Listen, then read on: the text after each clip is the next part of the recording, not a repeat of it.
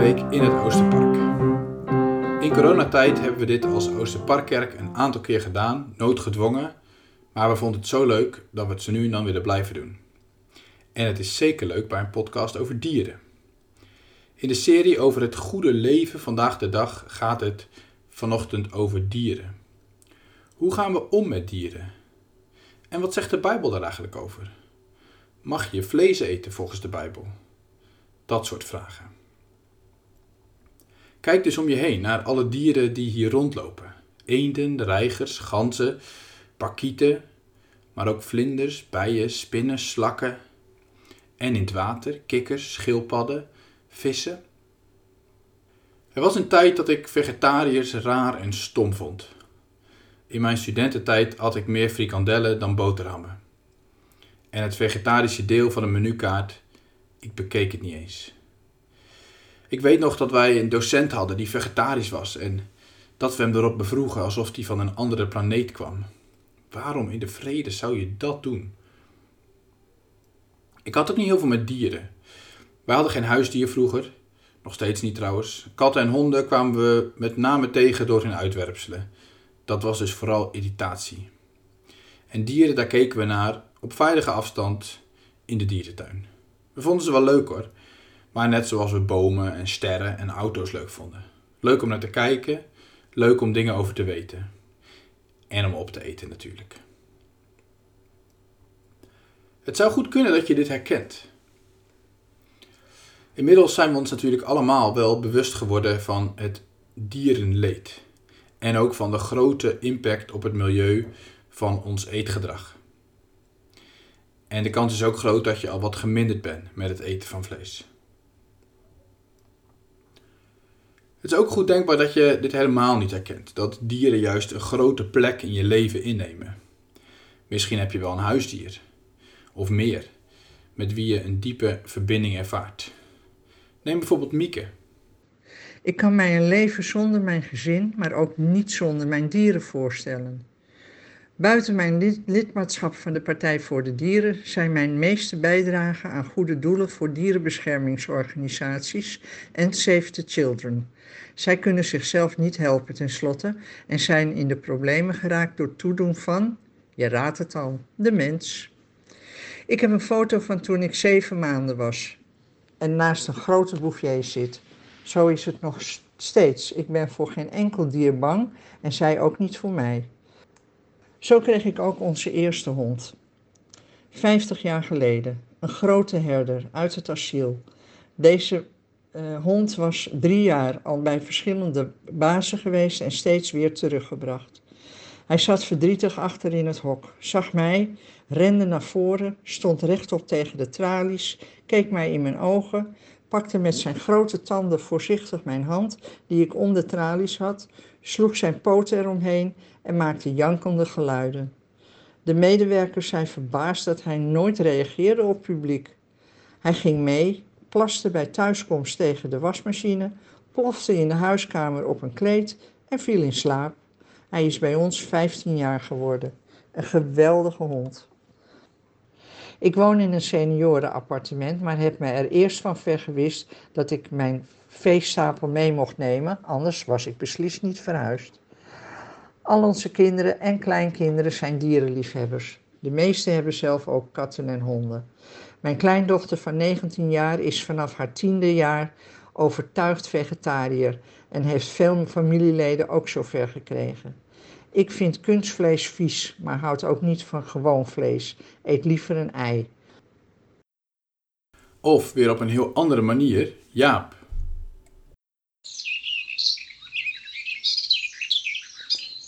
Mijn liefde voor vogels is denk ik al op de basisschool begonnen. Misschien wel door de zang van de merel. Elke zomeravond in de, in de berk voor ons huis. Jarenlang was ik geabonneerd op het Vogelaartje, het jeugdtijdschrift van de vogelbescherming.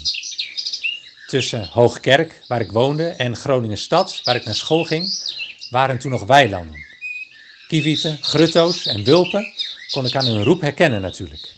Schitterend om te zien hoe de kievieten hun territorium met onzichtbare grenzen in de lucht verdedigen met de meest indrukwekkende vliegbewegingen.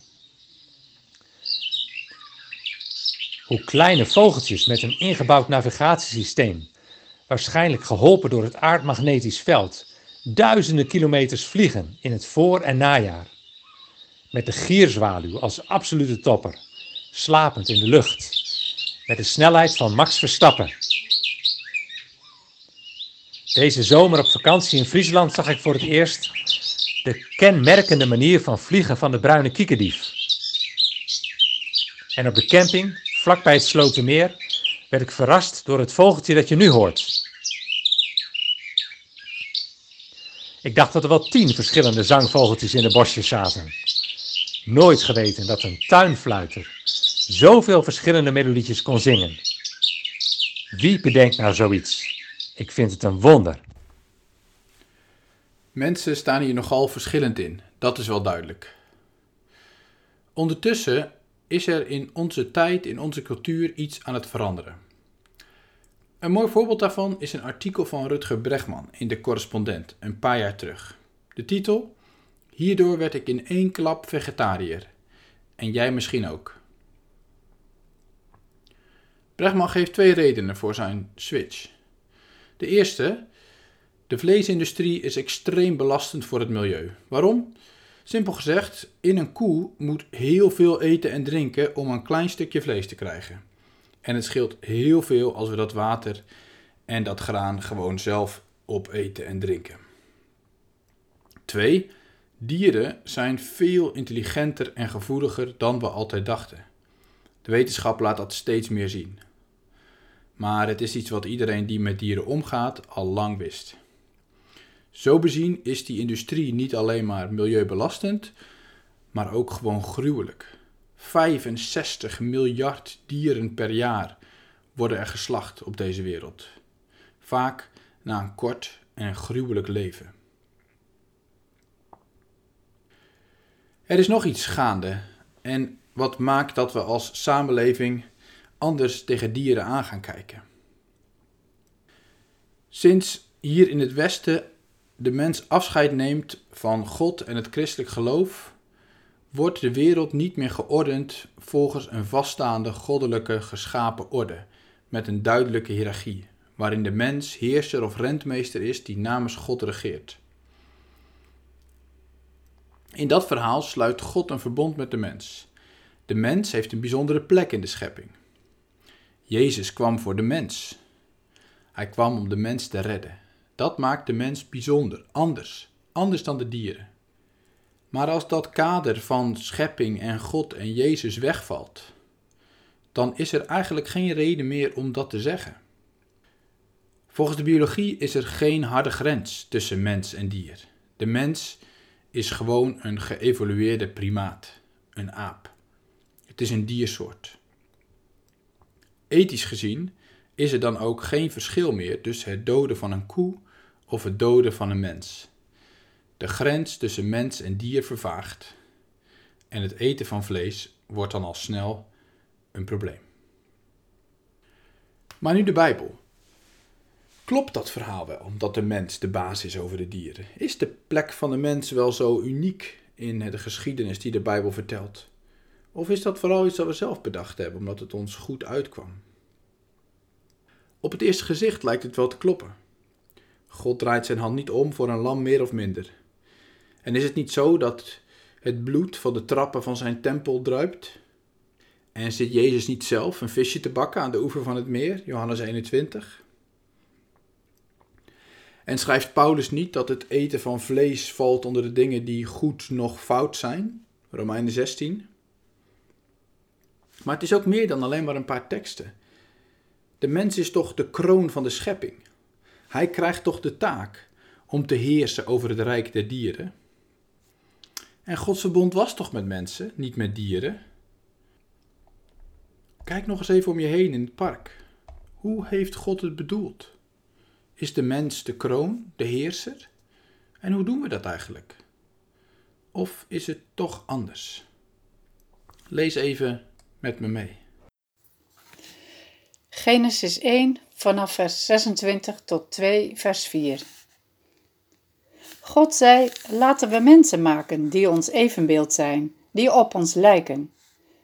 Zij moeten de heerschappij voeren over de vissen van de zee en de vogels van de hemel, over het vee, over de hele aarde en over alles wat daarop rondkruipt.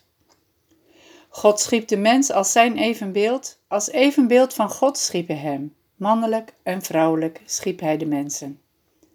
Hij zegende hen en zei tegen hen: Wees vruchtbaar en word talrijk, bevolk de aarde en breng haar onder je gezag. Heers over de vissen van de zee, over de vogels van de hemel en over alle dieren die op de aarde rondkruipen. Ook zei God: Hierbij geef ik jullie alle zaaddragende planten en alle vruchtbomen op de aarde. Dat zal jullie voedsel zijn. Aan de dieren die in het wild leven, aan de vogels van de hemel en aan de levende wezens die op de aarde rondkruipen, geef ik de groene planten tot voedsel. En zo gebeurde het. God keek naar, naar alles wat hij had gemaakt en zag dat het zeer goed was. Het werd avond en het werd morgen, de zesde dag. Zo werden de hemel en de aarde in al hun rijkdom voltooid. Op de zevende dag had God zijn werk voltooid. Op die dag rustte hij van het werk dat hij gedaan had. God zegende de zevende dag en verklaarde die dag heilig, want op die dag rustte hij van heel zijn scheppingswerk. Dit is de geschiedenis van de hemel en de aarde. Zo ontstonden ze, zo werden ze geschapen. Alweer een paar jaar terug hoorde ik een fantastische preek over dit onderwerp. De titel was Pathé is geen pindakaas.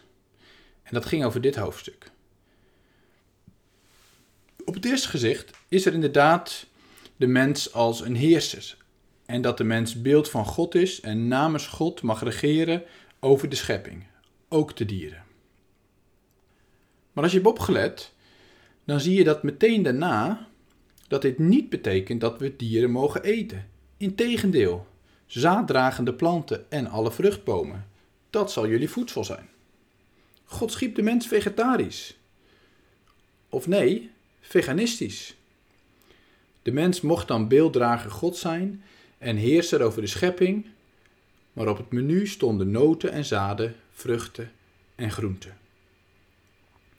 De oorspronkelijke schepping was veganistisch. Adam en Eva in het paradijs waren veganistisch. Dat is nogal wat. Let wel, verderop in Genesis, na de zondeval en de zondvloed, wordt het anders. En daarmee samenkomt dat de dieren angst voor jullie zullen voelen, staat er in Genesis 9. Aan alles voel je, het kwaad hangt eroverheen. Het is niet meer mooi zoals het was. Het eten van dieren is van na de zondeval, als een soort onontkoombare vloek. Het veganistische paradijs is verleden tijd. Maar er is nog meer. Ik noemde net al even de gedachte dat de mens de kroon is op de schepping. Zo hebben we eeuwenlang Genesis gelezen. Maar klopt dat eigenlijk wel? Nou, eigenlijk niet. De mens werd geschapen op dag 6. Gewoon samen met de andere dieren. Dag 5 waren de vogels en de vissen. En dag 6 alles wat op het land leeft. Inclusief de mens dus. En de kroon? Dat is natuurlijk dag 7. De volheid.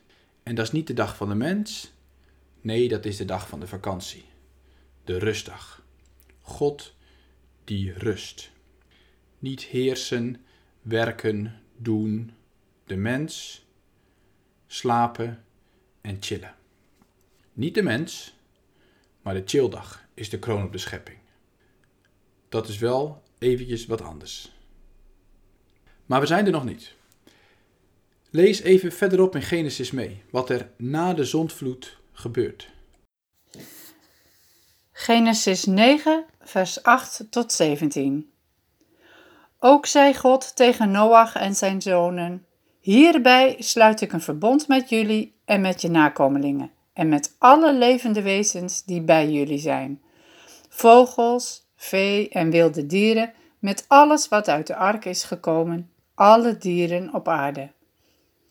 Deze belofte doe ik jullie: nooit weer zal alles wat leeft door het water van een vloed worden uitgeroeid. Nooit weer zal er een zondvloed komen om de aarde te vernietigen. En dit, zei God, zal voor alle komende generaties het teken zijn van het verbond tussen mij en jullie en alle levende wezens bij jullie. Ik plaats mijn boog in de wolken, die zal het teken zijn van het verbond tussen mij en de aarde. Wanneer ik wolken samendrijf boven de aarde en in die wolken de boog zichtbaar wordt, zal ik denken aan mijn verbond met jullie en met al wat leeft. En nooit weer zal het water aanzwellen tot een vloed die alles en iedereen vernietigt. Als ik de boog in de wolken zie verschijnen, zal ik denken aan het eeuwigdurende verbond tussen God en al wat op aarde leeft. Dit, zei God tegen Noach, is het teken van het, van het verbond dat ik met alle levende wezens op aarde gesloten heb. Er is wat gebeurd sinds het veganistische paradijs. De mens was ongehoorzaam, het kwaad kwam in de wereld. En al snel werd het zo erg dat God een herstart wilde. Een herstart met Noach en zijn familie. En dit verhaal is die herstart. God die, let op, voor het eerst in de Bijbel een verbond sluit met de mens. En let op, dat verbond is niet alleen met mensen, dat is een verbond dat God sluit met mens en alle levende wezens, dus ook met de dieren. Die regenboog is geen teken van Gods trouw aan de mens. Nee, het is een teken van Gods trouw aan mens en dier. Niet voor niets zaten die dieren ook in de ark. Wat een moeite heeft Noach dat gekost, die ark voor al die dieren. Wat een toewijding aan de dieren. Als je dat op je in laat werken, is het ontroerend. Jaren timmeren en werken voor de dieren. In die ark zaten notabene veel meer dieren dan mensen. Noachs rol als beelddrager van God, als heerser over de schepping, betekende jaren en jaren zwoegen op een ark om dieren in te redden, terwijl hij van alle kanten werd uitgelachen. Kijk, en als je dit eenmaal ziet, dan zie je het overal. De Bijbel wemelt van de dieren. Kijk eens hoe vaak de psalmen de dieren erbij halen. Overal doen de dieren mee in de lofzang op God. En soms zien ze het zelfs scherper dan mensen. Neem die ezel van Biliam. Ken je dat verhaal? De ezel, die zag de engel van de Heer op de weg staan. En Biliam zag niks. En ja, er waren offers waar dieren werden gedood. Maar is niet juist het hele punt van die Bijbel dat de offers zijn gestopt? Het ene offer van Christus was er om mensen te redden, maar het stopte ook het doden van de dieren. Ik kan me niet voorstellen dat God daar niet ook aan heeft gedacht. En reken maar dat de dieren in de hemel zijn. Het lam dat ligt naast de leeuw, Jezaja. Is dat alleen maar beeldspraak? Of komt het veganistische paradijs in al zijn glorie weer terug? Denk ook eens aan Jezus, hoe hij aandacht had voor dieren. Hij zegt: neem een voorbeeld aan de vogels. Die leven pas echt in vertrouwen. En hij vergelijkt zichzelf met een vos zonder hol. En wist je dat Jezus in zijn tijd in de woestijn verbleef bij de wilde dieren? En hoe werd Jezus aangekondigd door Johannes de Doper? Als het lam van God. Ik kan zo nog eindeloos doorgaan. De Bijbel is een stuk diervriendelijker dan de gemiddelde christen. Een vegetarisch, ja zelfs een veganistisch leven schetst de Bijbel als het paradijs en als de toekomst. Wat betekent dat nu voor onze omgang met dieren? Hoe kan het dat er in de kerk zoveel minder dieren zijn dan in de ark? En wat betekent dit voor wat we eten? Ik denk dat het hoog tijd is om daar als volgeling van Jezus eens goed over na te denken. Maar er is ook een andere kant. De Bijbel mag dan diervriendelijk zijn en het paradijs veganistisch. De Bijbel heeft ook iets realistisch. Nergens wordt vlees eten verboden in de Bijbel. En in het Oude en het Nieuwe Testament wordt vlees gegeten. Let op, dat betekent niet vanzelf dat het nu ook goed is. Maar het betekent wel dat het geen wet, geen principe is. Want de Bijbel gaat niet mee in het verloren onderscheid tussen mens en dier. Dieren en mensen, ze zijn beide waardevol voor God. Hij schiep ze beide. Met beide sluit hij een verbond. Beide redt hij van de zondvloed. Maar toch is er ook een verschil. De schepping van mens en dier is op dezelfde dag, maar toch apart. En ja, de mens mag heersen over de dieren, niet andersom. Het is Adam die de dieren namen geeft, niet andersom. En de Bijbel, laten we eerlijk zijn, gaat toch vooral over God en de mens. Dieren blijven een bijrol. U hebt hem bijna goddelijk gemaakt, zingt vers 8. De schepping heeft een ordening, met de mens op een sleutelplek. En het uitwissen van het onderscheid tussen mens en dier is niet bijbels. Het is trouwens ook los daarvan moeilijk houdbaar, want allemaal voelen we dat onderscheid wel aan.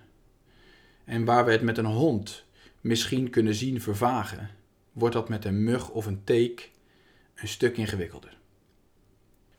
Het is denk ik goed en gezond om deze grens niet uit te wissen. De mens is niet een dier. Wat dat onderscheid precies is, dat blijft open en in ontwikkeling. En dat we het onderscheid hebben uitgebuit op vreselijke manieren, dat is ook duidelijk. Maar dat is nog geen reden om het onderscheid maar helemaal los te laten. Kijk nog eens om je heen. Wat voor dier heb je gezien op je wandeling?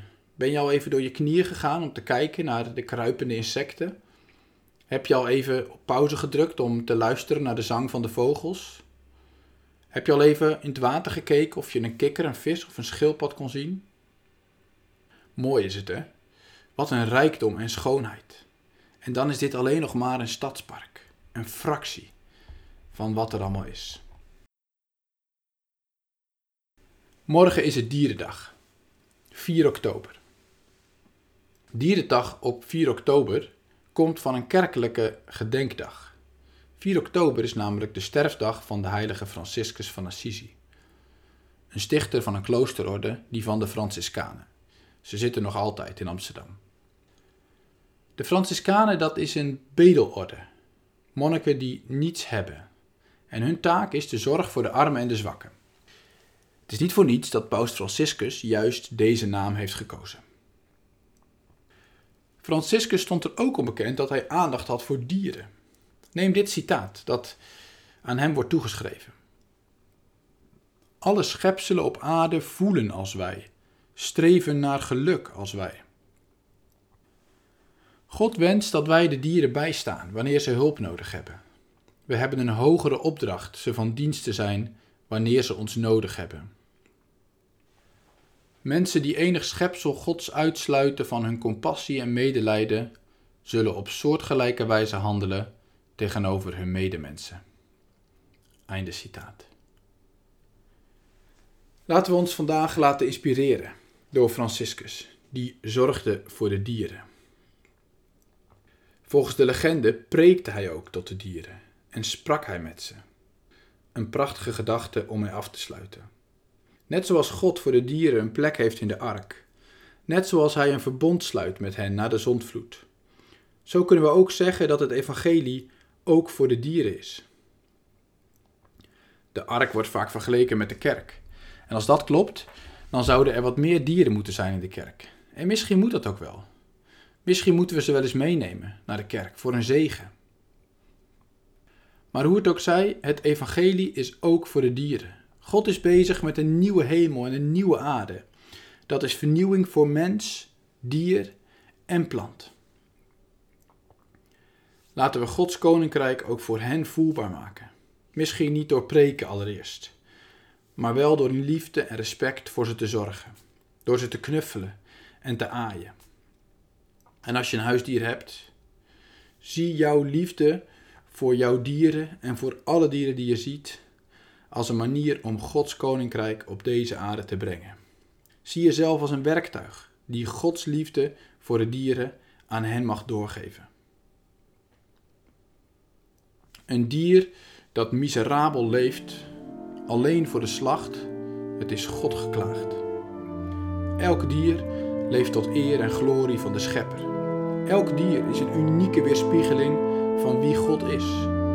Elk dier verdient onze eerbied, ons respect.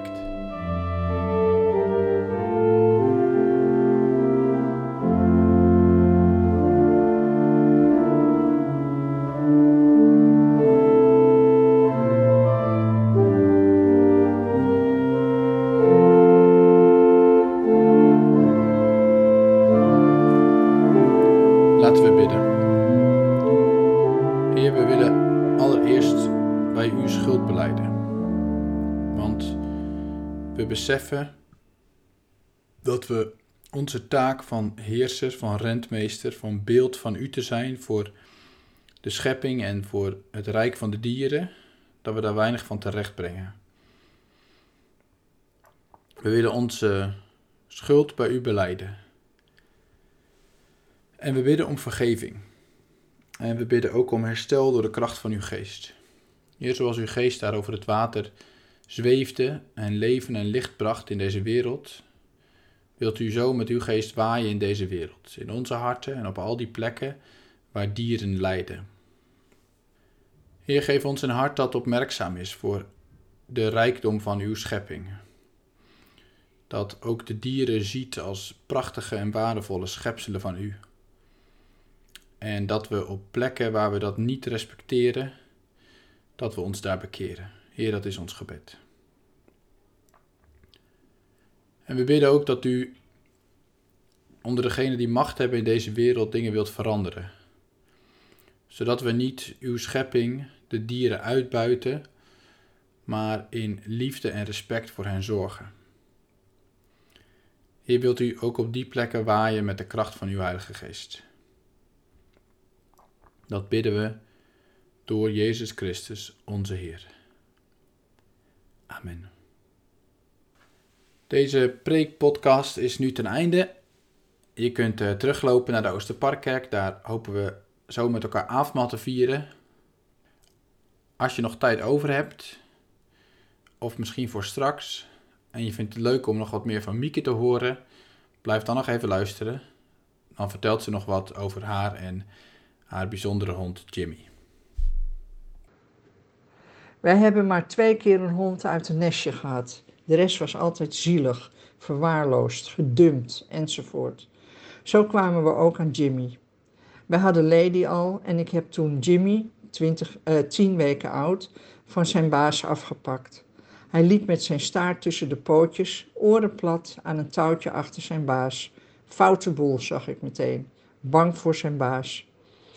Ik pakte hem op, vroeg aan de baas of hij ziek was, maar zijn baas hield meteen een tirade over het hondje die natuurlijk nog niet zindelijk was, maar zijn behoefte achter de bank in huis deed. Ik vroeg wat de man dan deed. Verbaasd zei hij dat hij hem natuurlijk door het huis heen schopte, hem opsloot in de donkere badkamer enzovoort. Ik zei dat ik hem wilde meenemen, goed voor hem zou zorgen. De baas deed moeilijk, wilde geld. Ik opperde samen naar het politiebureau te gaan met zijn verhaal. Vond hij geen goed idee. Ik nam de hond gewoon mee. Een jaar later ontmoette ik hem weer in het park. riep Jimmy om hem aan de man te laten zien. Jimmy rende vrolijk naar mij toe tot hij de man zag. Ik zat op een bankje. Jimmy's staart ging weer tussen zijn achterpoten. Hij liep in een boog om de man heen, sprong op de bank en verstopte zich bibberend in mijn armen. Een vriendin zei: Kom maar niet aan hem, want zijn eerste baas heeft hem mishandeld. En weg was de man. Wie de schoen past, trekken hem aan. Jimmy en Lady zijn helaas overleden, 18 en 20 jaar oud.